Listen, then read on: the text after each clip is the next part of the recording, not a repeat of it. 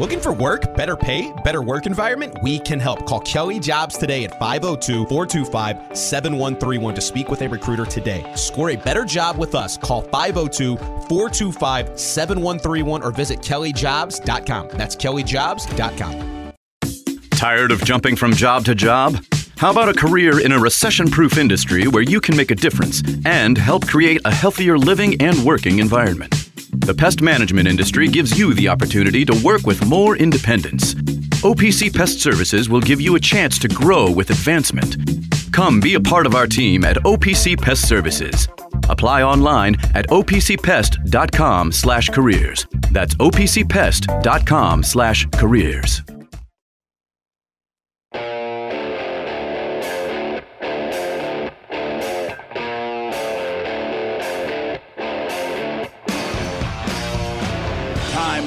for The Drive with Mark Ennis, presented by Fitness Market on 93.9 The Ville. Fitness Market is Louisville's premier location for home and commercial fitness equipment and electric bikes. Find them online at thefitnessmarket.com. Now, here's Mark Ennis and Tyler Griever. Welcome into the drive here on 93 The Ville. Mark Ennis, Tyler Griever, enjoying the unseasonably uh, warm weather. I'm invigorated by this. Tyler, how are you? It's great, man. It's like a four mile walk today, just around like uh, Nulu and Waterfront Park, and it's I, I just love being able to step outside and and do that. But it just gives you that little taste of spring, and you just want spring like that much quicker when you get a little taste of this kind of weather. I love it. I'm ready for spring. Every I well, spring here especially because we have so much fun stuff that goes on in the spring here. Whether it's uh, Derby in a typical year, we'd be excited about some some tournament stuff with, with college basketball. But uh, in general, I I feel like life just kind of picks up a little bit uh, around here when you start anticipating Derby and everything that comes with it, and, and Thunder and the festivals and stuff. So yeah, no, the the, the more we could speed up and get there, the the better. I think I'm with everybody else uh, fighting this never ending uh, conflicted feeling of wanting to hurry up and get to football season, but also not wanting to miss all of that time with uh, with some warmer weather and everything that comes with the summer. So Yeah, and plus, battling. even though like obviously Louisville hoops isn't going to be a factor in in postseason basketball, like it, it's so wide open to me right now. Even when I watch just around the country uh, of. I can't really pin a favorite. Honestly, if, if you forced me to pick one, I, I'd probably go with Kansas. I would too.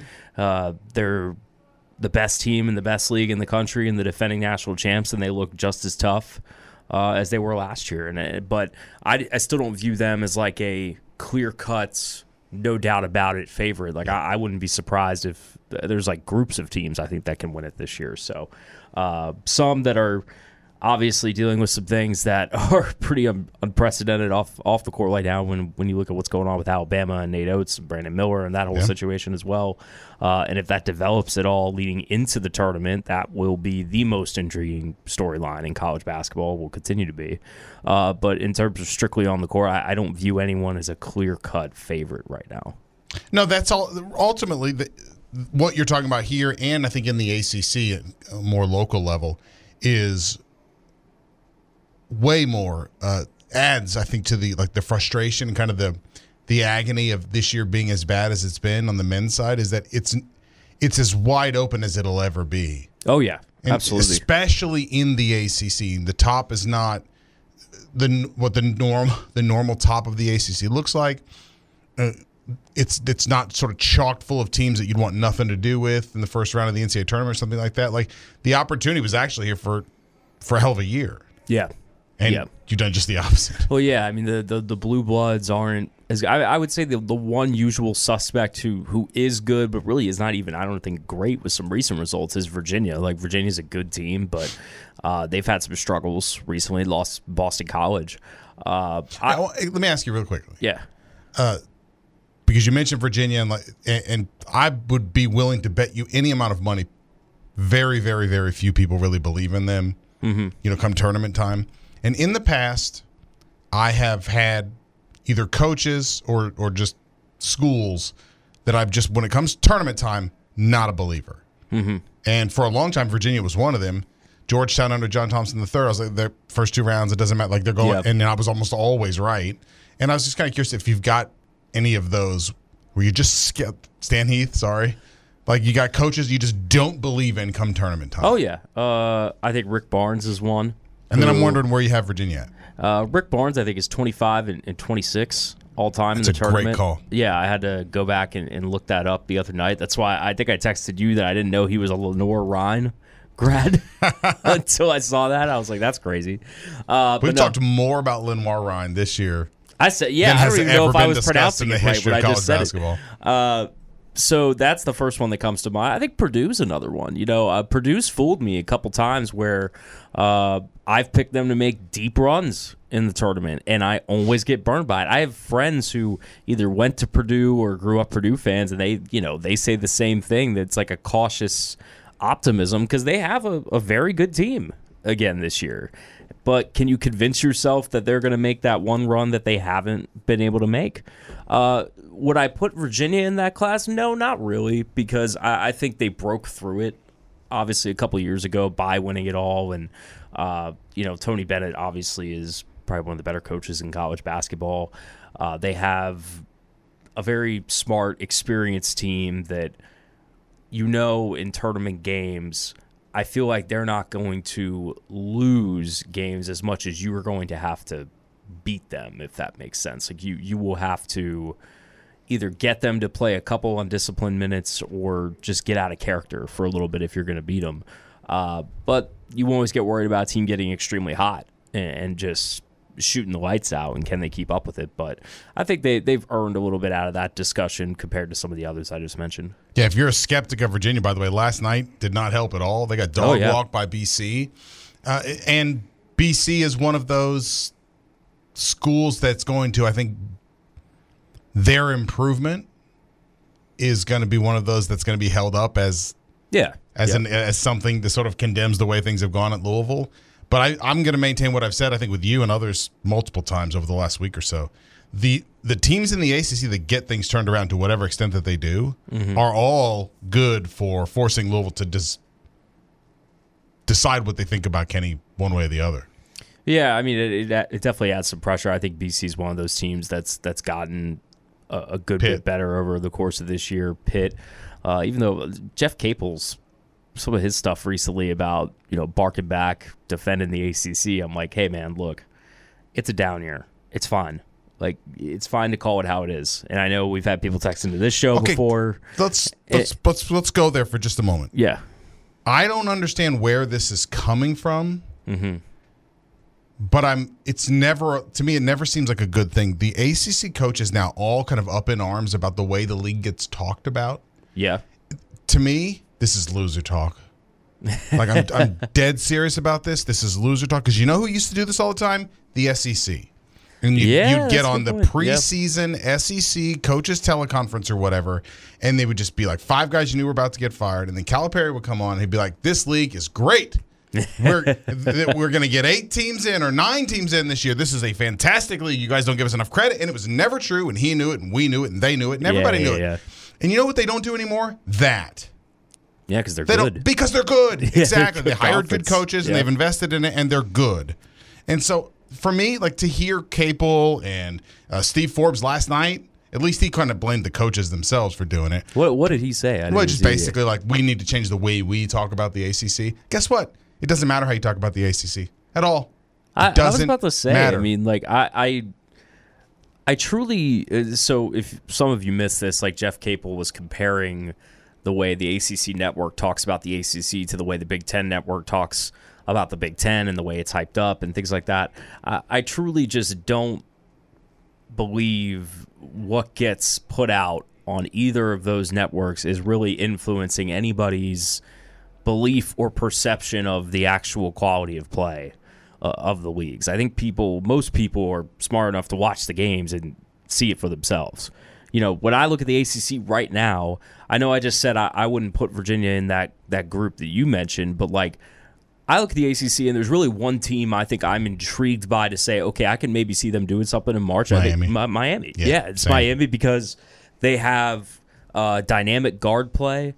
Uh, they have the. I think they have the the overall collection of talent that can win you some games in March, and a coach who has done it before uh, at a much more difficult place to make a run. But there's nobody else in the conference right now that I see that could really be quote unquote dangerous uh, in the tournament. Uh, so no, I, I I've just been a little taken aback by it because first of all, the ACC is not used to being in this type of discussion. Usually, you assume the ACC's good basketball conference and is going to have the the big dogs in there. This is one of those rare years where it's not happening, and they got to bounce back next year. Yeah, I just to me this is a warning sign when coaches are doing this uh, th- that never works. Nope. It, it does not address the issue, uh, and it it also reeks of blame shifting. The, the you know the perception of the league is, is is out there when the truth is we need we need Hubert Davis to do a lot better job. You know, Yeah. we need Duke to stay healthy. We need well, Virginia's doing its part. You know, we need Leonard Hamilton to not be losing games by 40. We need Louisville to not be losing games by 40. Well, I was about to say, We I, need I- Syracuse to not just be like a drift up in Canada. I think it's a deflection of the overall like the quality of coaching right now in the ACC, and that was something that previously, You could take for granted. y- yeah, like now I'm, and and that's natural, right? Like sports is cyclical, and like when Yeah. when legends move on, like look, when you lose Mike Krzyzewski and Roy Williams, you ain't And Rick Pitino. yeah, and Rick Pitino, you're not immediately replacing three guys like that, and if you do. Honestly, you could still have good coaches fill those roles, and you still feel like you're being left a little bit because you can be a good coach and just not be as good as three of the best to literally ever do it. Uh, now I know Boeheim's still around, but I, I think my feelings on Jim Boeheim are pretty well known at this point. Jim Boeheim seems more concerned with uh, yelling at the cloud outside than he actually does coaching basketball majority of the time. Which me saying that now guarantees, congrats Syracuse, you will be in the Elite Eight because you find weird ways to do this stuff. He's all he the has time. lived and coached long enough to do the only thing that motivates him now is spite. Literally, That, just, that's it. He's so he just seems so unhappy I agree. all the time. But he and also I seems like one of those. It. No, it's like he's been uh, condemned to this. Like he can't get out. You Yeah, know, that's how he, he seems. Like he like I would, I would look. I don't want to be doing this, but there's so many What times else am I gonna do? where I just want to be like Jim, like you get paid millions to to coach basketball. Your name's on the court. They're never like gonna fire you at Syracuse. Why are you he's unique in my life of people who What's wrong? survived a succession plan. like? Let's talk. What's wrong? You know how hard that is to do. Yes, I, I, don't understand it, but uh, but the original point remains: the overall lack of quality coaching in the league right now is is just noticeable, and there's there's no getting around it, and that's why. You know the old deflection of oh the media doesn't hype us up or the media is too harsh on us. Yeah, it usually doesn't hold weight because you're just not holding up your end of the bargain in, all of this. So, uh, I, I tweeted a couple days ago that when Jeff was talking about the ACC network, like he's a, he doesn't want coverage, he just wants promotion. That's what it is. And a conference network, I guess, you know, that's part of the gig. I get it, but folks on that network should be able to just call it how it is and, and have no problem doing it. And that's what you have to do with the ACC this year. Now, I hope that Josh Heird takes the first 15 minutes of what we just talked about. Mm-hmm. And when the season's over, he and Kenny can sit down in the office together, play it, and then agree, or Josh can make it clear. How about on February 23rd?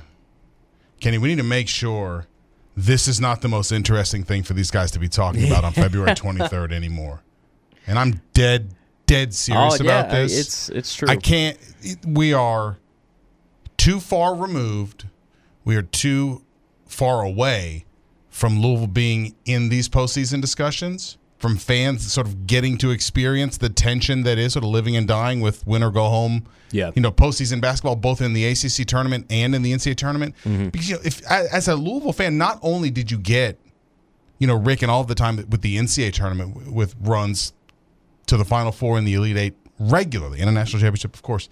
But those Big East tournament performances and Conference USA for the time before that. But the Big East tournament runs, all of those different Big East tournament runs, that's awesome.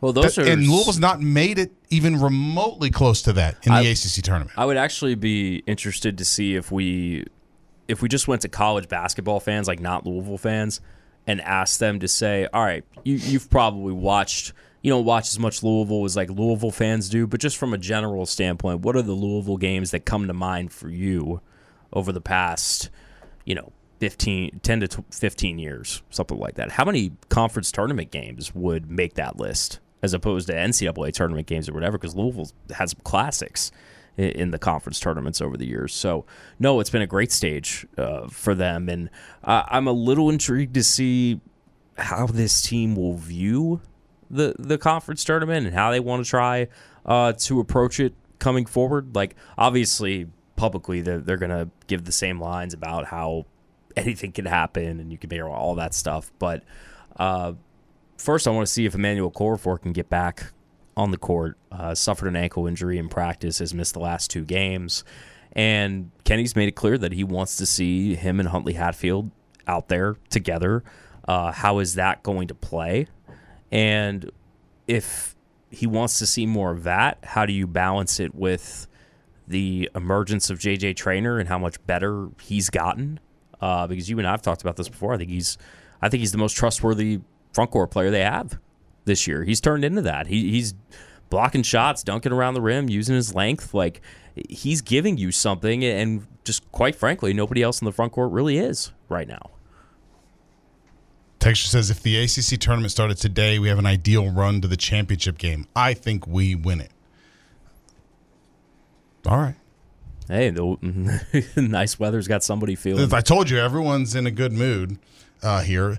Look, I I am totally fine with drawing encouragement from the how well Louisville's played against the top of the ACC by and large. Yeah. The last month or so. Mentioned yesterday, if you you know get on Bart Torvik or whatever, you, you limit it to February. Louisville's actually one of the in the top 25ish or so in the country in off, on offense, offensively. They've been shooting better and they've been getting better shots. They've turned Yep. the ball over a little bit less. They're rebounding far better than they did at the beginning of the year. Like some things are starting to come together. Then on an ounce better on the defensive end. That's the biggest problem for me, and it's the one nagging thing that like if if everyone was a percentage of keep Kenny, get rid of Kenny, Yeah. there are the hundreds and the zeros, but everyone's some sort of mixture. The piece of me that's like, you know, if they made a change after this year, I think I would understand, is the fact that they don't defend a lick, and that number hasn't changed at all. We spent the whole we Yeah. spent so much of the year saying like nothing's gotten better at all. It's Kenny's biggest problem. Well, on offense, they gotten a lot better, but on defense, they're the same. It- and it- defense to me is always the effort thing. Well, it's frustrating because I think you do see stretches of games where they are defending well and defending well enough to like, okay, they're showing some improvement. Like you go back uh, to the first half uh, against Virginia, and I thought they defended very well in that game, but it's just lacked. And uh, again, I hate to harp on the bigs, but that's what comes to mind for me. I just think there there are some miscommunications down there uh, between those guys, no matter what combinations we're talking about, that allow easy dunks, easy layups. There's not a lot of block shots. It doesn't feel like there's a lot of contesting uh, going on from from any of those guys. And I understand Huntley Hatfield's kind of working his way back from the injury. Who knows how ready he really feels, even though it seems like they took a pretty conservative conservative approach with him in recovery. They didn't rush him back. Uh, but uh, you know, there's no way to go about, about this without again coming back to the biggest disappointment of this season, and, that is Sydney Curry just not really giving you anything. And there's no there's no way to sugarcoat that.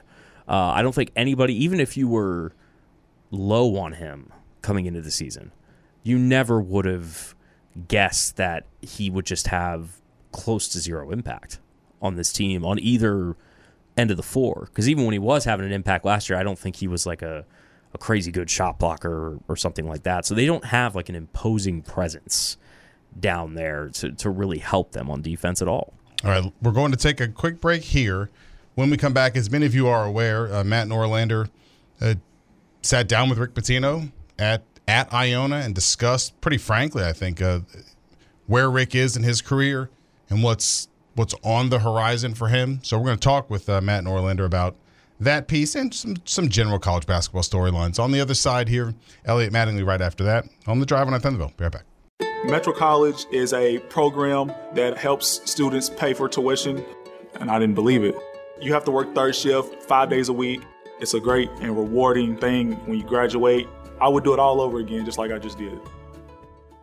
You know those buddies who magically become medical professionals when you're not at the top of your game? The ones who say, Come on, muscle through it. but then also say, Hey, you should probably see my specialist. or surgery or pain meds. It's almost always false, false, and false.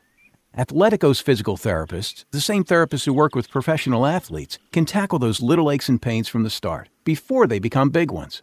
So next time, don't believe everything you hear. Instead, start with Athletico.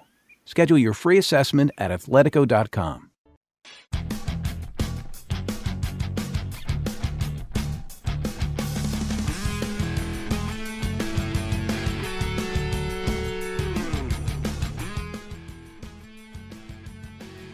You're listening to The Drive, presented by Fitness Market, right here on 93.9 The Ville. Now, here's Mark Ennis and Tyler Griever. Welcome back into the drive here on 93 on the Ville. Mark Ennis Tyler Griever. We mentioned before the break, Matt Norlander has a piece uh, in which he talked with uh, with Rick Pitino about his future and some other college basketball stuff we wanted to get into with him. And he joins us here. Matt, how are you, buddy? This is like the best time of year, right? Are you trying to like get ready for postseason, just mainlining all this postseason basketball? Uh, yeah, I mean, we're pretty much there. I think the average fan is like, all right, it's about like a week and a half away. I mean, for my intents and purposes and yours, like it's it's basically here. I mean, we're we're getting to the point like Carolina's playing in or out games and bubble stuff. So I do love it, but it's busier than ever. But no complaints from me. All right, you got to sit down with with Rick Pitino, and I, I read it, and I just I could just hear every word. You know, just just so you, I could just hear every single thing he said. But uh, maybe like a the biggest takeaway from him for you, like what anything that stuck out perhaps above everything else that he had to say there uh, about whatever his future might be. Sure. So just a quick backdrop to this is that I live about 50 minutes, five zero, north of where Iona is. And a couple of weeks ago, really three weeks ago, I got to thinking, you know, I wonder just how how's Rick Pitino enjoying his life right now? He's got a good team, um, but they're in the MAAC. Like you know, it's obscurity now. Like there's maybe one or two games in November, December that that make a mark because they play a, a big team or whatever. But you know, how's he doing? So that's what prompted this, and he did agree to to sit down to an interview uh, literally on a game day and and say, you know, if you want to come in, hang in the locker room, pregame, postgame, all that good stuff, you're welcome to do it. So of course, as a reporter, I'm going to take that. And so my biggest takeaway, and there are many, um, I really didn't know how long he wanted to do this. And I did, I did push him like on a couple of like I, the answer was he wants to coach at least five or six more years, and and that was probably after the third time we got to talking about just how he's enjoying this and his age and and if he can handle the rigors of, of a one bid league and and the bus travel and that's when he got to talking about actually I'd rather this part's not in the story but he went on about like I actually for me my body the bus stuff is better like it, the idea that I would have to travel commercial um if we I was in a different mid major league he's like I could do it but it would be terrible on my body and I don't know if I'd have the same timeline so actually the fact that in the MAAC almost every single road game is a bus uh, a charter bus. You know, some of these rides are long, but he actually he much prefers that getting back, and uh, and it's helped him overall. So I think the biggest takeaway for me really is the timeline that he sees himself on. He's 70, and if he has control over it, he will be coaching until he's at least 75. Uh, Matt, in talking with him, we uh, Tyler and I were talking a little bit earlier uh, about the ACC and the fact that you're suffering some real coach drain with with Coach K. Roy, Rick Pitino gone like right away uh, after Louisville joined the ACC, and that there's a big time coaching drain. And two of those guys got out of the game at, at right around where Rick Pitino is age wise, and he seems a million times more energetic than either of those guys. How is, uh, in your opinion, like how is Rick Pitino sort of more dialed in? Seeming to have more energy at a time where some of these guys are like, ah, the game's changing, I'm getting out. thought about this very thing. I thought about even writing it as part of the story, but I'm going to wait and basically see, frankly, a little view into into how I might write. If he does wind up taking another job, that's going to be the idea of the column. Is we've had a lot of these old guard guys step away from the game, and here it's actually a, it's an important thing for college basketball. Even if Pitino is a controversial figure and, and will remain that regardless of uh, of what the IARP ruled back at the start of the season, uh, it's good that there is a big time Hall of Fame coach that still wants to keep doing this Uh, It's not how what's going to sustain the sport, but it's actually a very, very beneficial thing to college basketball um, that he is still around because he could very easily not be coaching right now. Uh, the reason why I think that he is still so energized by this is yes, there is the, the nature of getting the one more shot because he was literally willing to move halfway across the world in order to keep coaching. He is an addict for it. Yeah. He would tell you that it is, it is a major factor with this. Um, I understand how some people view Rick Pitino, and I'm not even going to push back on some of the impressions and assumptions that are made about his reputation and and how he's like he's slick with a quote. He is, he, he but he you know he is. uh He's a master of the craft, and he knows how to give a good quote, and he knows what he's saying, and that's why I was sure when I talked with him to make sure that if he was going to say he was couldn't see himself leaving Iona, I made sure that I got him on the record speaking no, but we both know what's going on here. Like you have been cleared and you will be a candidate. So under what circumstances would you leave? He has an appreciation for the fact that in March of 2020, when his name was toxic, uh, the president of Iona did all of his due diligence and all of his background checks and did everything that he needed to do. And he flew. He took a transatlantic flight. They met in Madrid. Pitino. This is also not in the story, but Pitino went into that meeting. Not. He was like, I'm not. He only took the meeting because one of Pitino's closest friends uh, said, "I need you to take this meeting. Uh, This guy has done all of this, and I need you just to go sit down with him." So Pitino goes into that meeting uh, pretty convinced that he is not going to take the job. He's not going to take it under any circumstances, but he's going to entertain it. And this is right as like COVID's really, really almost starting to hit here. Like it's days away from shutting down the NCAA tournament and all this stuff. And so he he offers them the job because the president basically is like, you don't have to explain a thing to me. We're offering you the job. It's because of A, B, C, D, and and and Pitino was ready for like 25 minutes of just holding court and explaining why he didn't do any of that stuff because he didn't need to, and getting this opportunity at Iona and uh, basically being able to succeed at this level has given him a lot of optimism about like I still got it and the fact that he's even like it sounds weird but you know, he was at Louisville forever, and then he, he was at Kentucky, and the Providence is a Big East program. Like he hadn't coached at this level in 40 plus years, and that he was able to step into it. And it hasn't been easy. He's had COVID four times. You know, they they got knocked out of the tournament last year when they won the league by three games, and they they made the run in the to the tournament the year before. And Iona was like the trendy 15 over two pick when they played Alabama. So it's not been like smooth, smooth, but he's he's good with the state of college athletics right now. Uh, even with like NIL and all that, like he has his actual issues. Like we talked about so many other things that just weren't going to fit in this particular story. It might at another time, but you know he's he's not exactly like he's fine with NIL, but he's got his issues with it like every other one. But it isn't. It is interesting to see, guys, just how how much more time he he really wants to spend around this game. And I do think that there is a decent decent chance he doesn't leave Iona. Obviously, that will be on the table. If a school comes hot and heavy for him, offers him a big deal, and has the right circumstances, he's going to take that job. But uh, man, oh man, uh, he uh, he does feel like there's a lot there at that school, and the fact that he like he lives eight minutes away, he knows the area. It's not complicated. He's got a good deal. I could see it going either way. And if he doesn't take a job this year, like he'll still be courted again next year whenever other big jobs open. Matt, this is not my bigger question, but but as a reporter who can appreciate the value of a good quote that you mentioned that Rick is so good at giving, quote, I know the devil here. Sometimes people don't know the devil, unquote.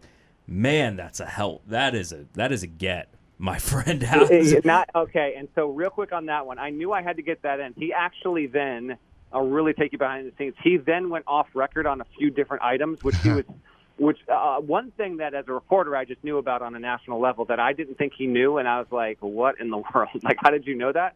Um, so he was getting into a few other matters, but thankfully, before he cut off his train of thought, he did give me that quote um, on the record because then he he was explaining a bit more why he was coming to that in an off-record capacity. But Yeah. yeah, sometimes people don't know the devil, and what he's getting with that is he everyone at Iona, everyone that matters to the Iona athletic department uh, that's in a position of influence, right? Uh, he knows all of these people, and it is set up for him to thrive. It is his program, and yeah, he's working like hell to raise money and do all of this, but he's there. He's in year three. There are no real problems, and yes, he carries a lot of power and influence. There's just no doubt about that. He does not know, and I do think this is a very important piece of context here because it's valid, not just from Pitino's side, but I hear it from coaches frequently. He does not know what he doesn't know. Hmm. You Yeah. will have coaches. I know coaches right now that are in spots that they're generally pretty happy, but privately have told me six months into taking a job that they were enthusiastic about, you just realize, ah, 15 to 20 percent of this job, they just didn't tell me it was going to be this. And you know what? That's what they get paid for. I'm not here for their their laments or whatever, but it doesn't stop the fact that yes, there are a lot of things that can go into these. So Pitino is particularly particular about if I'm going to do this, like I'm going to need to know everything because I'm not saying I don't want the challenges. There won't be challenges there, but I don't want to look up in a year and be like, I just don't like my life now compared to what it was at Iona. So that's more of the. Sometimes people don't know the devil. They don't know really, you know, what's behind all of the doors and under all of the carpets and all of the rugs there. And so that's why he is. Uh, he has leverage, which, as I point out in the story, has not been the case for about 10 years. It really, if you really look at Pitino's career when he was at the tail end of Louisville, even before that, with all of the the sagas and everything that went along with it, and then you know he had to go to Greece. He he now is operating from a position of leverage, and when he says he has five or six years left in him, to me that sets up one of the more intriguing plot lines in the sport over the next three to six weeks. That kind of leads into my larger question, Matt. Is that uh, everybody knows what Rick brings to the table as an X's and O's Good guy. and bad. He's he, he's Yeah. one of the the best to ever do it. Uh, is he viewed, or how is he viewed now in the college basketball coaching world in terms of that the the risk versus reward weighing you have to do with all of the baggage he's had in the past, but all of the success after being away from this for a period of time? Um, if Rick Pitino went to a high major school, and whether that was Georgetown, St. John's, I just bring those two names up specifically because Right. they're, Georgetown in particular is expected to open St. John's fields 50-50. Some might tell you 60-40. Some might even tell you 70-30 That'll open. But just those are two Big East schools, or just insert a power conference school in a spot elsewhere. It can't be Big Ten. He's told me never go. That's another God, you gotta love that guy. Will not be coaching in the Big Ten because one Big Ten school fired Richard Pitino. That'd be Minnesota.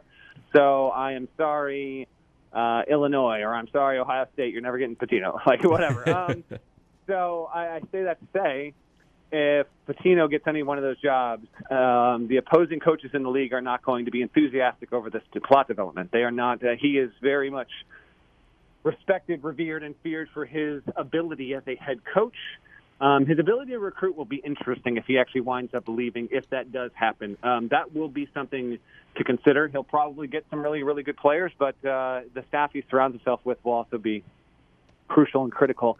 Are there still some in the profession that, uh, you know, maybe not look at him in the rosiest way? I think that's there, but to be honest, man, as we reflect on what the day was like in your city in mm, late September of 2017 to where we are now in late February of 2023, and all that has transpired, both with that case and the transfer portal and the NIL era in college sports, many of the things that were stuck to Pitino, while there are still some things that, frankly, um, he deserves to have uh, connected to his reputation, it, it's just not the same as it once was. It really is not.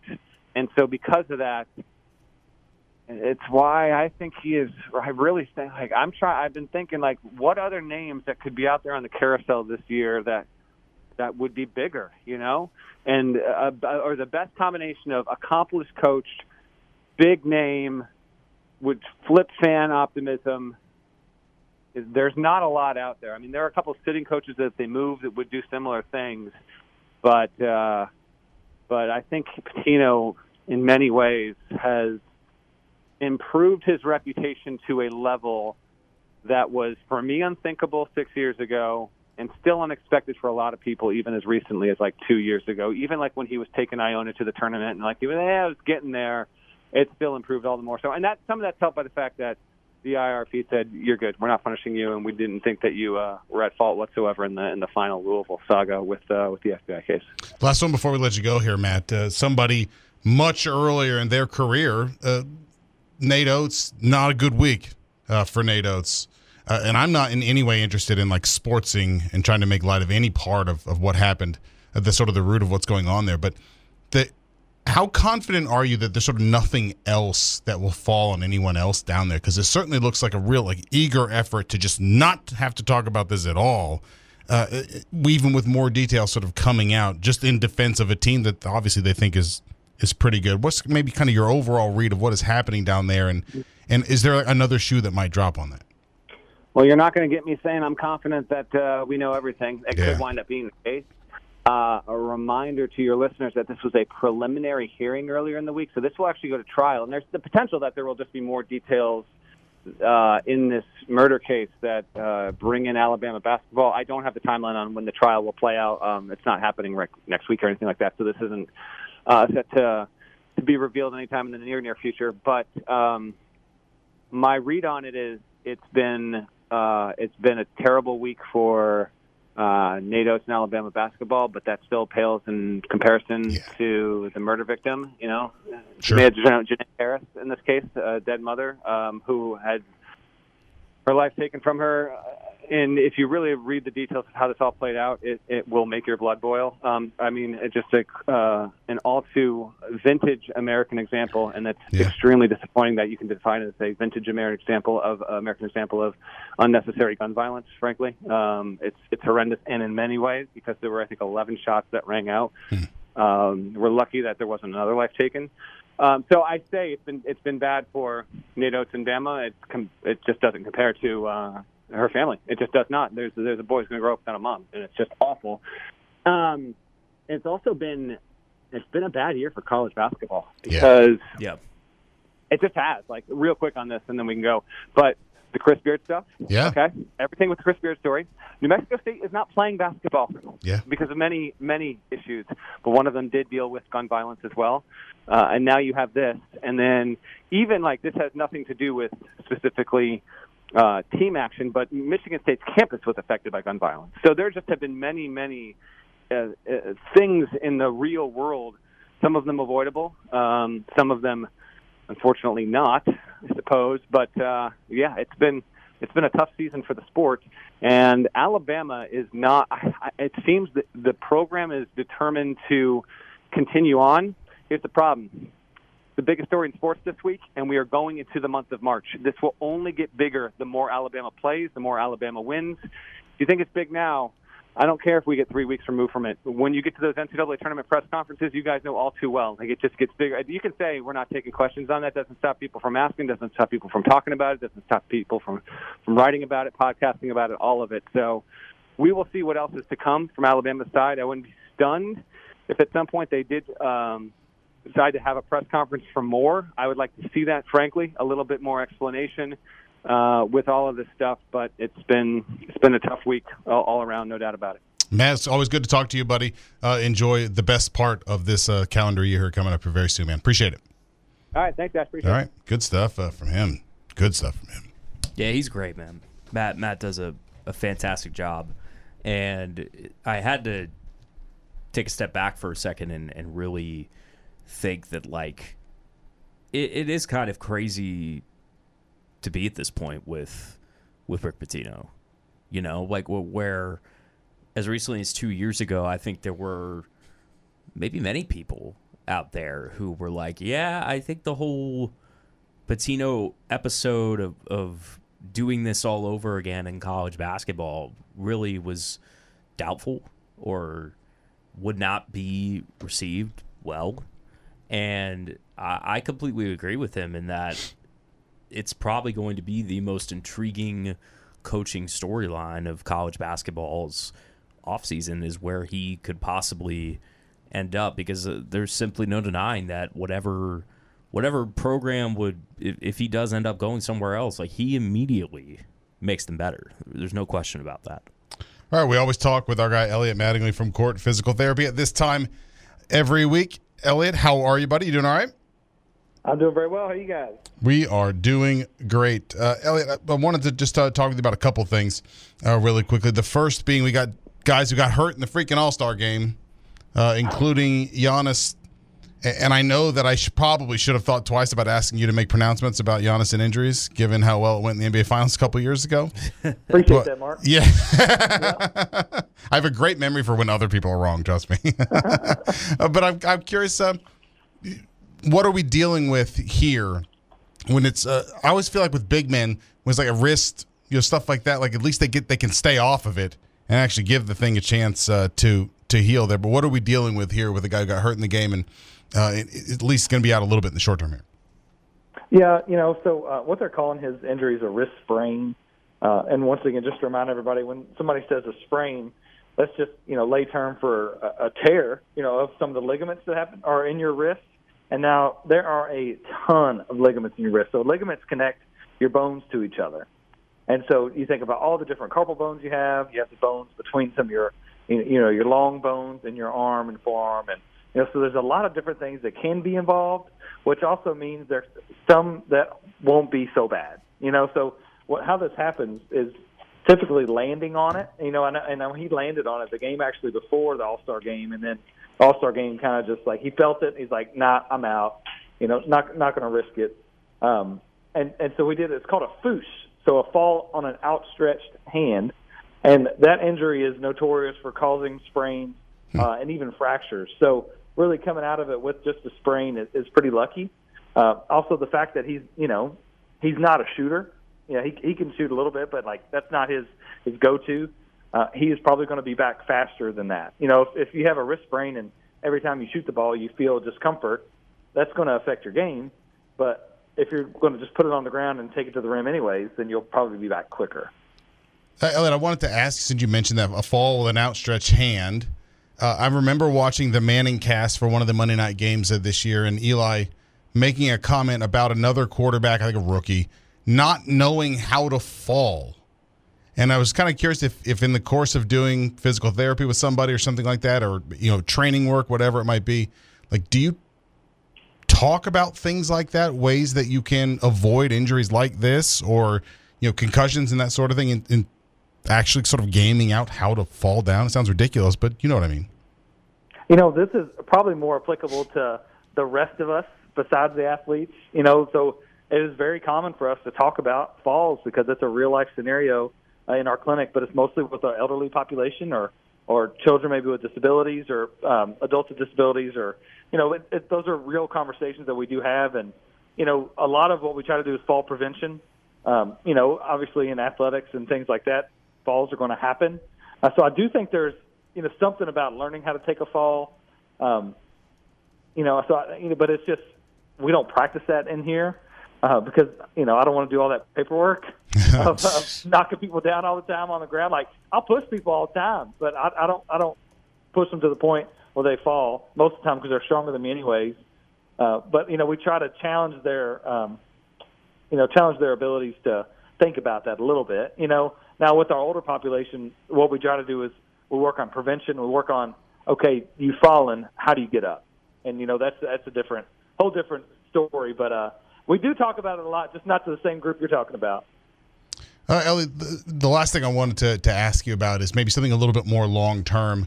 You know, we're, we're about to we're entering into this season where some NFL teams are going to have to make choices about uh, players and franchise tags and quarterbacks and all this stuff. And you've got Miami in a situation where when Tua is healthy and can play, he's spectacular, especially over the middle and in what they do offensively. He really was was having an excellent year, but he just gets freaking ragdolled uh, and has had you know a very serious concussion issue. If you are him and you're Miami and you're like, hey, we, we want to make this work, not just in season here, but starting like now, what are they doing? What can they do with him or with anybody to just sort of help him be more prepared to, to handle being an NFL quarterback to where concussions are not quite an issue? Is there anything at all?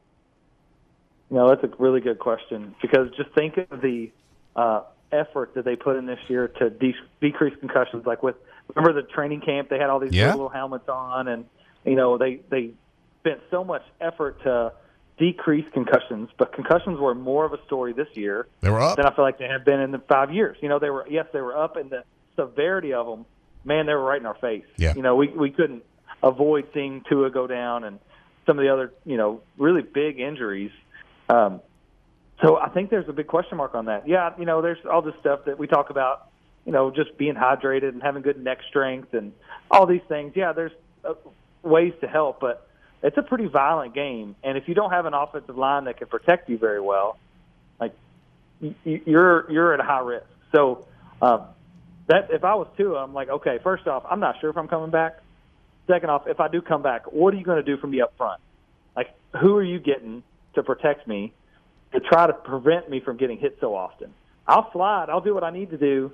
But if, if you want me to avoid getting hit and concussion like we have before, we need some help. You know, and really that's that's the best option I think because you know it, it's once again it's a violent game. You know, and, but if I'm into a situation now, this is easy because I'm not right. It's easy to talk this way. His life and his um, future mobility and his future, um, you know, life with his family is more important than this next season. You know, so he is he's probably at a really high risk for CTE already. Uh, if he goes out there and gets you know another one like I mean, this really is just inevitable at this point that he would be putting himself at a really long term risk of other health issues. So that's what he's got to think about. You know, is it is it worth me ruining you know the rest of my life when I you know he's been very successful. You know, we all know he's probably got more left in the tank physically, but he's got to think of the other you know the other side of the table on that. All right, uh, Elliot. If folks want to find out what KORT physical therapy and you guys can do for them, falling with an outstretched hand or whatever else it might be, where else? Uh, where can yeah. they go? Uh, give us a call at 1 800 645 KORT. Check us out at kort.com. Uh, we'd love to help you out. All right, Elliot. We'll talk to you again next week, buddy. Appreciate it. Thank you all. Bye bye. All right. Good stuff uh, from him. What are you smiling at?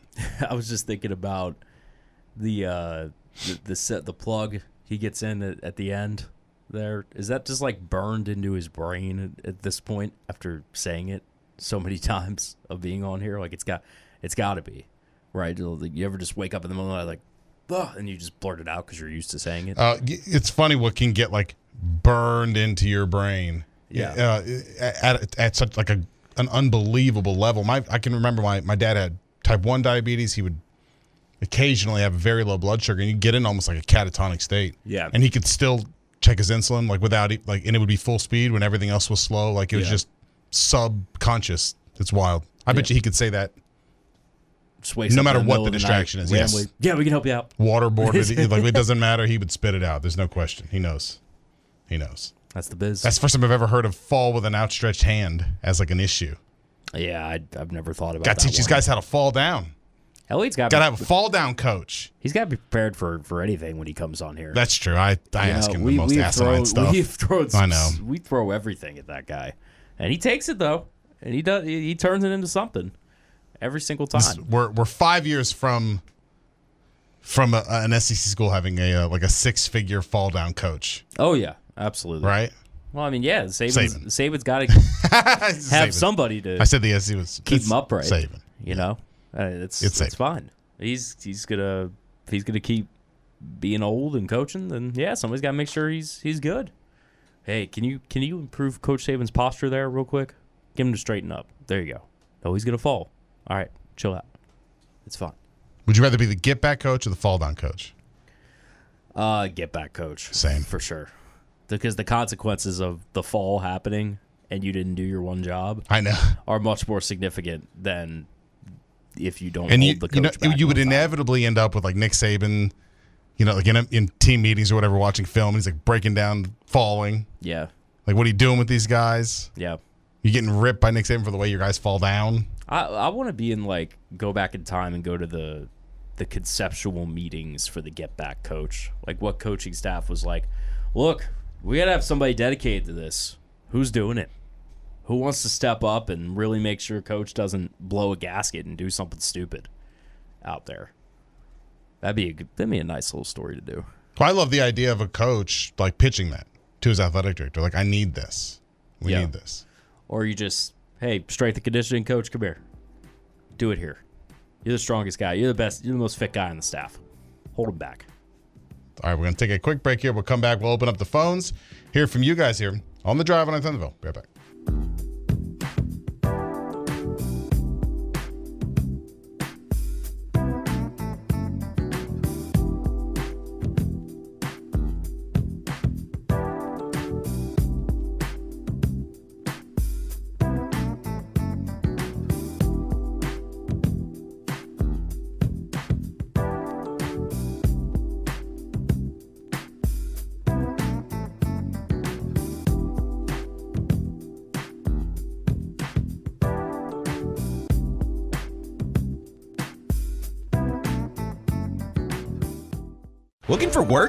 pay, better work environment? We can help. Call Kelly Jobs today at 502 425 7131 to speak with a recruiter today. Score a better job with us. Call 502 425 7131 or visit kellyjobs.com. That's kellyjobs.com.